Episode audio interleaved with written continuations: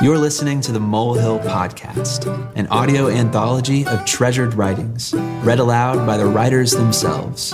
I'm your host, Drew Miller. Where does the anger come from? He asked, like a child might wonder at the origin of wind. And where do I start? How do I carve words to fit the contour of your ears? Should I parcel it out in years and scientific stages? The shape and cycle of environment? The current set in motion through ages and oceans that we will never touch, that rippled its way here to buffet us? Should I mention maelstroms stirred in foreign waters, sending storms to rip through floorboards worlds away? Or did you mean this wind, right now? The reason that it rages? Do you shudder at its shrieking? The way it tears through our defenses, tossing all our cushioned chairs and fences, wreaking havoc on the structures we've so carefully contained? Are you asking its direction and how long it will remain? Do you simply want a forecast to avoid the tempest when it comes? Are you asking for an end? Or should I tell you fables, myths, of an old man with cloud curled hair sucking up the tranquil air into his cheeks, blowing bluster when he speaks on all our precious properties. Do you need a monster to blame? Some figment figure to explain why you should remain untouched while I am battered by blasts and bow even beneath breezes? Would you box it up and make it mine? My old man winter haunting a harangued mind, confined to a sorrowed soul's imagination. When you ask the question, are you looking for an answer or just a fairy tale of consolation?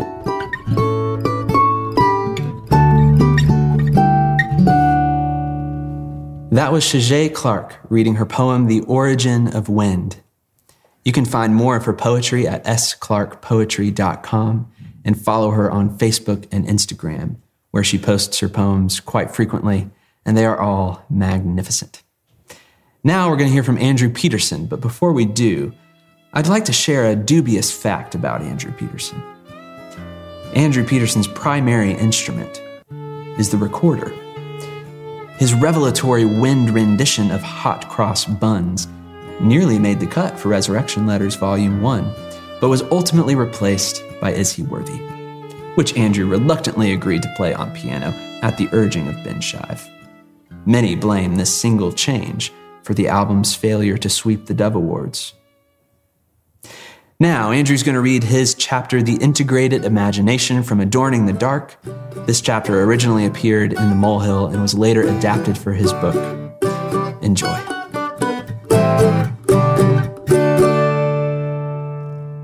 The Integrated Imagination. My grandmother asked what kind of books I like to read. Fantasy novels, I said. I probably had a Dragonlance book hidden in my backpack next to the Walkman with the Tesla tape, the Transworld skateboarding mag, and the Trapper Keeper with a Camaro on the front. Isn't that sort of thing for girls? she asked. She tilted her head back to better see me through her glasses. What do you mean? There's nothing girly about them. Hmm, she went back to her game of solitaire while I tried to tone down my defensiveness. Granny, I'm serious. Lots of my friends read them, and I don't know a single girl who does. Well, I guess times have changed, she said with a sad little shake of her head. We went back and forth for a few minutes before I realized that when I said fantasy, she thought I meant romance. The steamy kind, you know, the paperbacks with the scarlet covers and flowing scripts always with a ravished woman wrapped in the arms of a blond dude with breeches and riding boots and no shirt, muscles so big he could snap the ravished woman in half. And from the way she's looking at him, it seems she wouldn't mind so much if he did. His name is probably Dirk. No wonder my grandmother looked worried. No, Granny, I said with relief. Fantasy novels, swords and dragons and stuff. The less romance, the better. That wasn't strictly true because in Dragons of Autumn Twilight, Tanis half elven and elf princess Lauralanthalasa, I'm not kidding, had a thing going, but they had to keep it quiet because her people mistrusted his half humanness and it created all kinds of romantic tension. Plus, the War of the Lance interfered and all. But mostly, there were dragons and dwarves and magic weapons and dungeons and taverns teeming with thieves and adventurers. I remember Christmas morning 1987 when I tore the wrapping paper off of several Dragonlance books. Books that I swore to my dad weren't the same as Dungeons and Dragons games, though it turned out they were. Almost exactly the same, in fact, but in book form. Even more startling, I didn't turn into a devil worshipping delinquent, nor did the books spontaneously combust on the holy ground of the church parsonage. To the contrary, I'm in my 40s now, and I still remember the warm tingle in my fingers when I first held those pulp paperbacks. I can still smell them. If I close my eyes, I can see the cover painting by a guy named Larry Elmore. It featured the aforementioned Tanis Half Elven, Goldmoon the barbarian princess, and Sturm the warrior standing in an autumnal vale with a red dragon coiled behind them. The whole gang was looking at the camera, so to speak, as if waiting for me to step into the book and join them. Now it all seems so cliche, but at the time I didn't know and I didn't care. I filled notebooks with drawings of those dragons, talismans, old stone doorways, and walking lizards called draconians. I thought about those stories in class and read them after I failed tests, and talked about them with my brother and our nerdy friends while we built skateboard ramps in the garage. The books lifted me straight out of the mossy pines of North Florida and plopped me down in a magical world, just as surely as Lucy stepped through the wardrobe and found herself in Narnia. My young mind crackled with longing, though I wouldn't have known to call it that. I merely said to myself, Man, that's so cool, in an awestruck whisper. Not long after that, at my older brother's behest, I read David Eddings's The Belgariad, a five book epic fantasy about a kid named Garion who eventually learns to speak a secret spy language with tiny movements of his fingers. If that weren't cool enough, he also saves the world by recovering an orb. I wonder how many times an imaginary world has been saved by the recovery of an orb. I loved these books almost as much as I loved the Dragonlance Chronicles. Around the same time, I read Stephen King's It and The Talisman, which he wrote with Peter Straub, both of which ought to be considered fantasy novels, and neither of which are as good as I remember. My brother also got me hooked on David Gerrold's The War Against the Chtorr series, which launched me over to the somewhat parallel genre of science fiction. Gerrold's books explore everything from war tactics to ethics to religion to sexuality. But to my relief, there were also plenty of guns, zombies, and wormy critters that wanted to eat the world. Even so, there were moments of bliss when I closed my door at night, switched on the reading light, cracked open the paperback of A Rage for Revenge, and could almost hear the hiss of the pressurization system kicking on as I stepped onto the space transport. Gone were the humid bed sheets and the oscillating fan and the mossy trees of Florida. Gone was my nascent fear that I would be miserable for the rest of my life. Gone were my failures. I was saving the world, baby, and I might not make it back alive. Then I'd wake on the ugly green couch in my room to the sound of my dad stomping through the house, singing, Rise, shine, give God the glory, glory, in full preacher voice. It was time to embark on another day of school, another day of facing what felt like an enormous waste of time. Except for those few minutes between failures, when I could duck through the trapdoor of my book and emerge into a world of real beauty and real danger, which meant real heroism and the possibility of real purpose. I was hungry for it maybe even starving. Every time we drove the 30 minutes to Gainesville, the nearest town with a mall, I headed straight for Walden Books. When I got to Walden Books, I headed straight for the fantasy sci fi section, which at the time boasted only a few shelves. Always with a tantalizing fraction of that same tingle I felt on Christmas morning in 1987. I ran my fingers over the spines of all those paperbacks. Anne McCaffrey's The Dragon Riders of Pern, Ursula K. Le Guin's Earthsea Chronicles, Lloyd Alexander's Prydain Chronicles, an ever-increasing number of Dragonlance books. Now there are about 200. The D&D spin-off Forgotten Realms, which I never cared for, though the covers were killer. Stephen R. Lawhead's The Pendragon Cycle, Robert Jordan's The Eye of the World, Terry Brooks's The Sword of Shannara, and of course, towering above them all, J.R.R. Tolkien's The Lord of the Rings, a book I hadn't read which caused my brother no end of consternation. I had seen the animated films 700 times, so I didn't think I needed to read it yet. Don't be angry. Tolkien, for me, came later.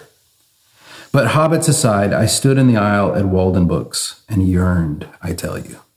I was drawn to those book covers like a deer to a salt lick, and like a salt lick, they only made me thirstier. I couldn't get enough. In those days, I was restless without a book in my hands, without the hope of some new story around every turn to enliven my deadening senses.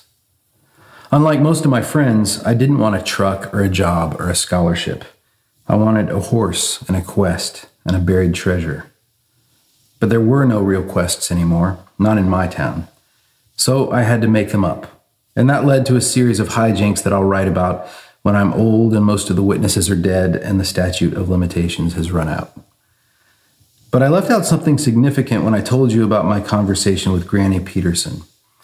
When she asked me what kind of books I like to read, the prevailing feeling I remember is bashfulness, just a few inches shy of outright embarrassment.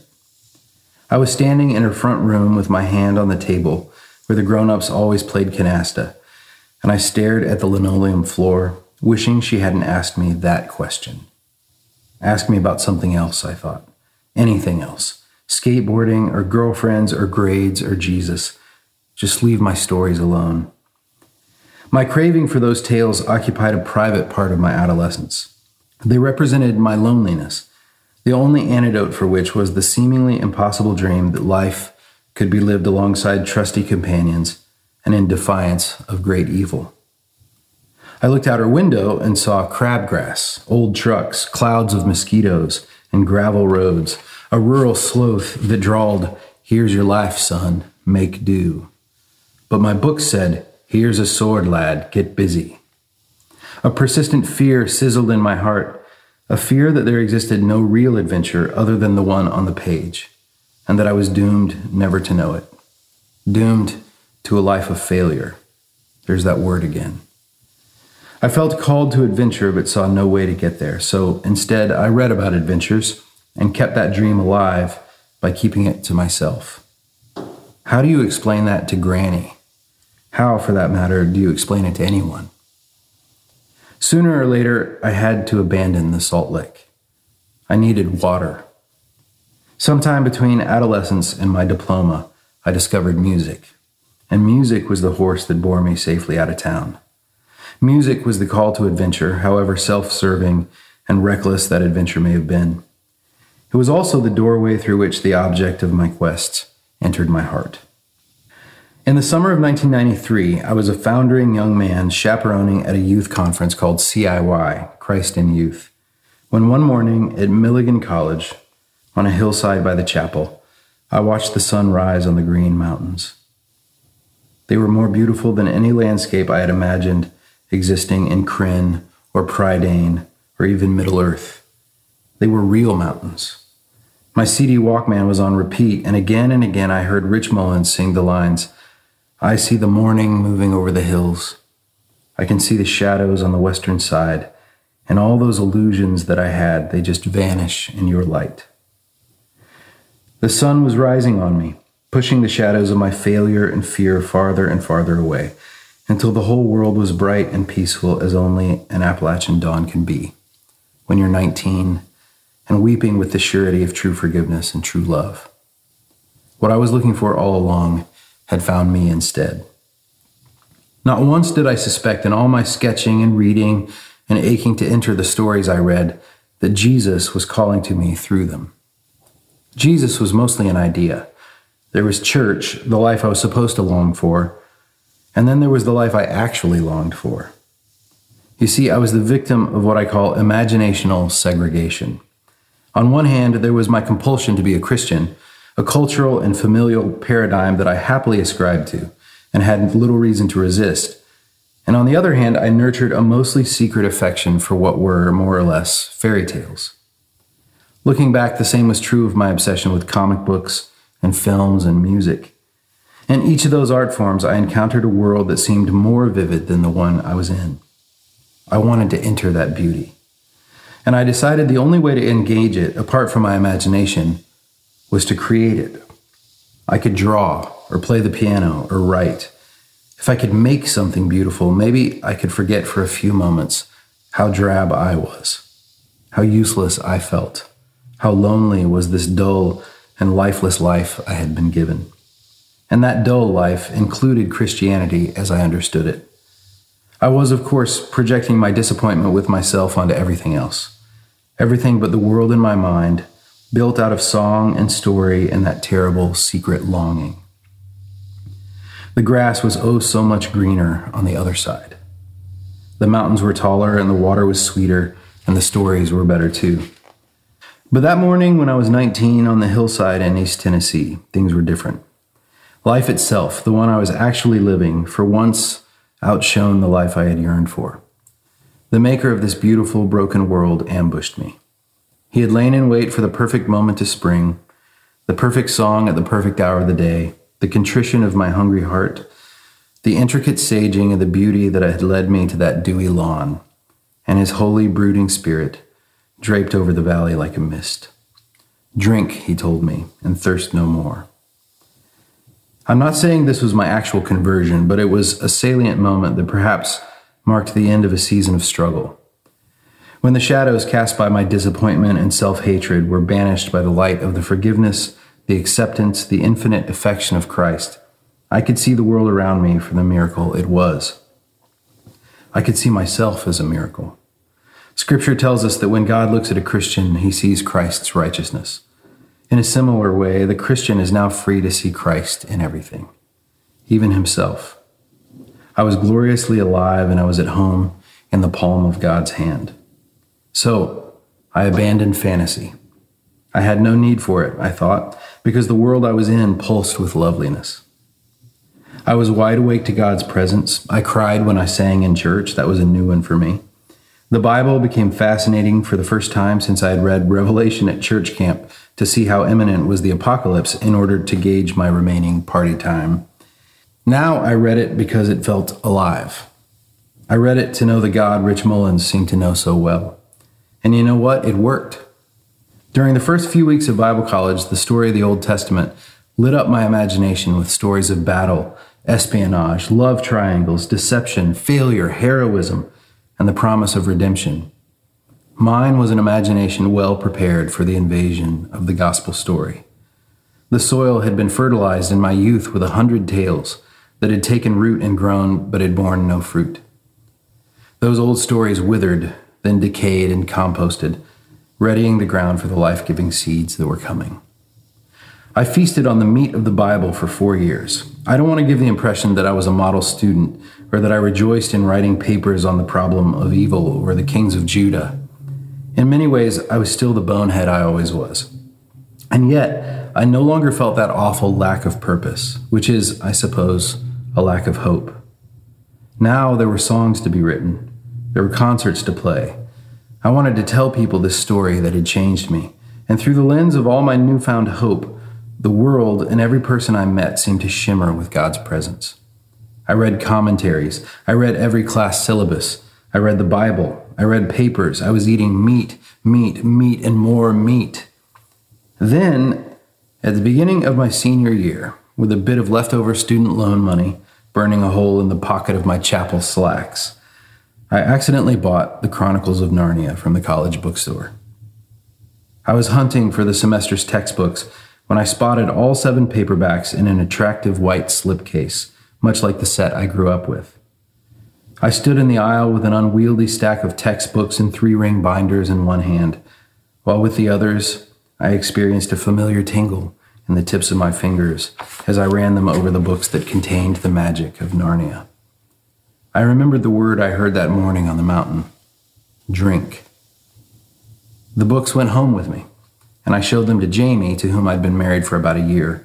For our future kids, I said. But that wasn't the whole truth.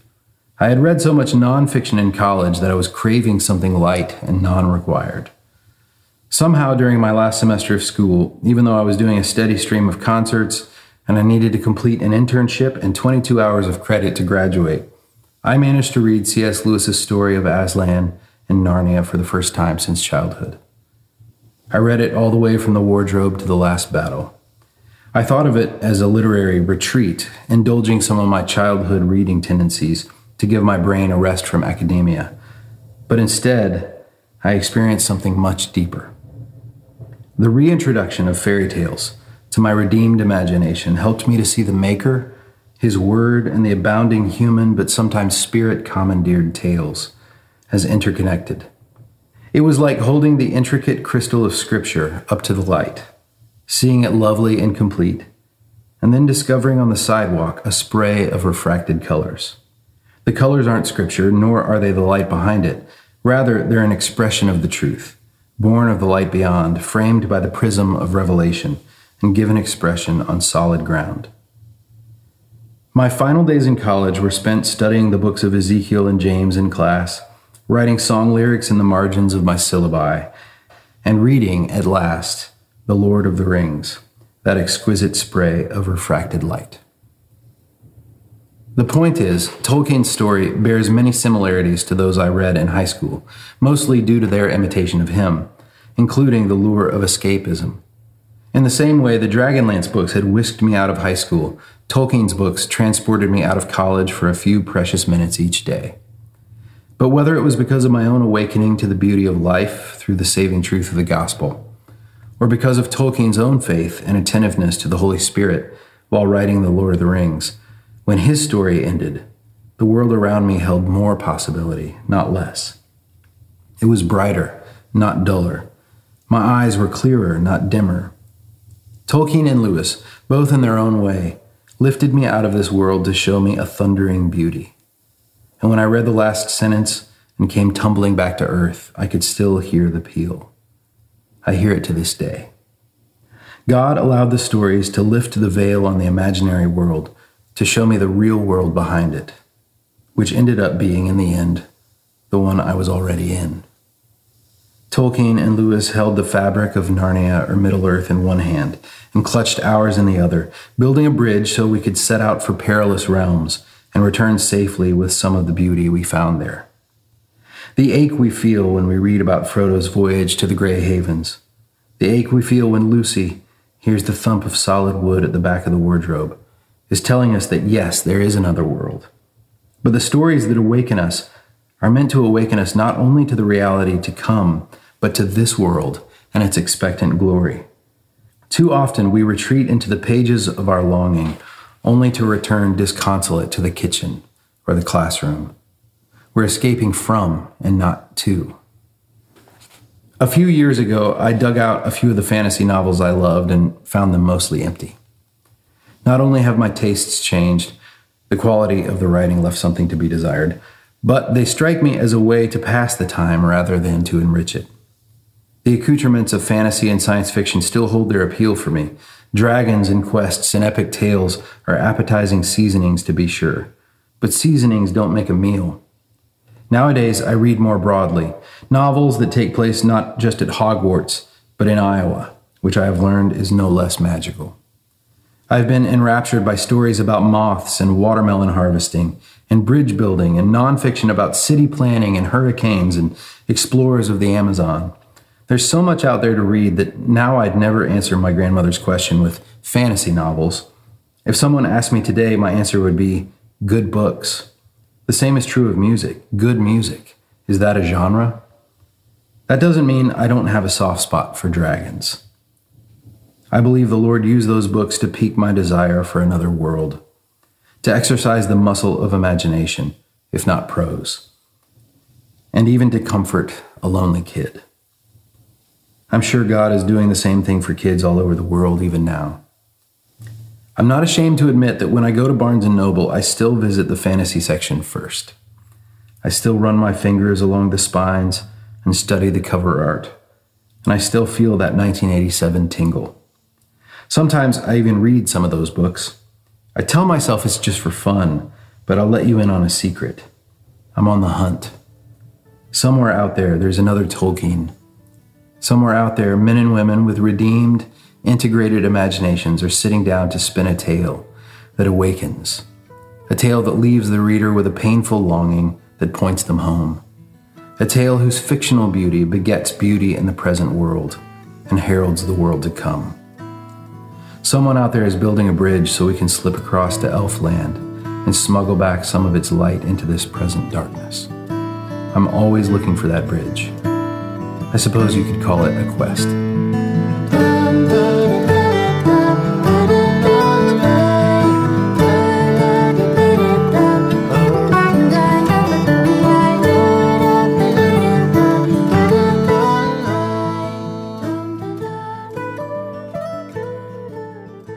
He said love resides in memory. I suppose. It can exist in afterglows, in glass pressed pictures, tinted rose, and how the heart holds the mark of a strike far longer than our simple skin. How it can keep a moment sinking in. I guess the scents and touches linger after. The tumbling of your laughter across the grass. The past, fast fading flash of light, the weight of you inside my arms. Our foreheads pressed together how you never shrank from adoration or ever met my kiss with indignation. I suppose it has some merit. All the dreams we stuff inside each other, straining seams, and scribble scripting words into the reams of all our pages to make some sense of things that fail and fall from present tense. I guess love cares for memories. If even one can carry them until the road is done, can bear them underneath the heat and run the race, perhaps alone. Too often it all falls to one to own. But I have watched how memory gathers rust, how time can grind its finer points to dust and leave it brittle under winter's gust. And I think more by now that love is this the thing soft sighing when the memories twist and decompose to sorrow. Yet, you will find me here again tomorrow.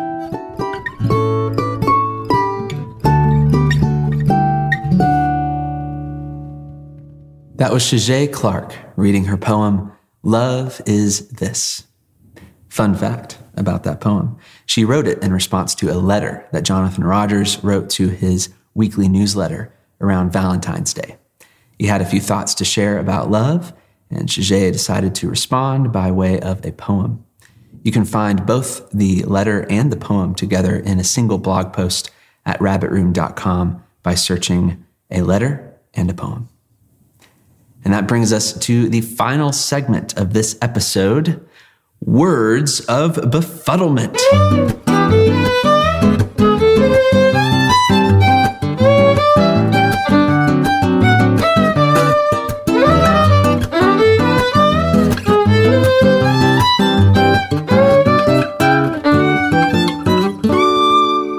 Hello there. This is Drew Miller of the future.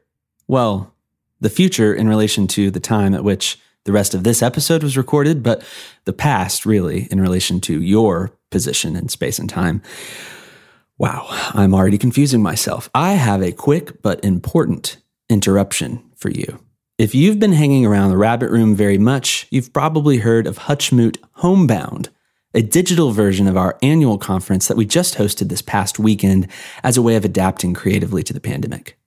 Well, as part of that conference, we filmed with microphones and cameras this episode as a special treat for everyone attending. And now you're hearing just the audio version, like a normal podcast. If you happen to miss Hutchmoot Homebound, well, the Rabbit Room may or may not have a special announcement in store for you next Monday that may or may not have to do with another chance to get a taste of what we all got to enjoy last weekend, including the filmed version of this Molehill episode. So keep your eye out for that. But the real reason Future Drew is here is that in the intervening time between when we recorded this episode and right now, I received our usual round of definitions for last week's word of befuddlement. If you've been following the podcast, you'll know that last week's word was grumple. G R U M P P L E. Well, I've been talking for a while now, so let's skip straight to the definitions I received.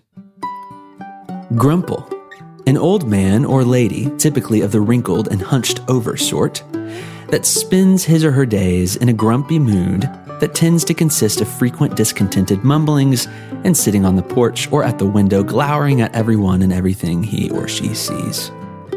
Grumple, an ill tempered toddler.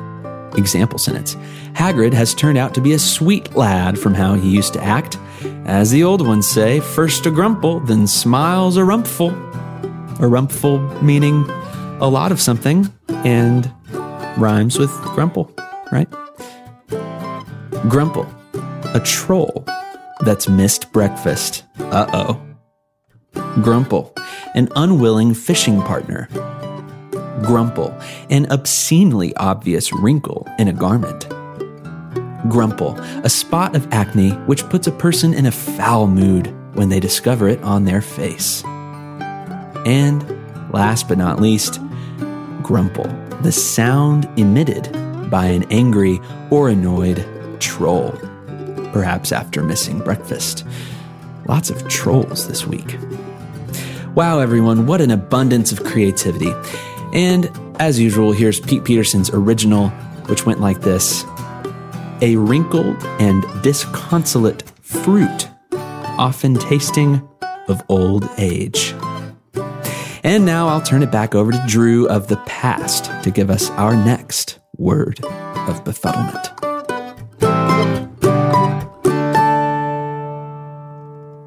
If you're unfamiliar with words of befuddlement, allow me to explain it to you.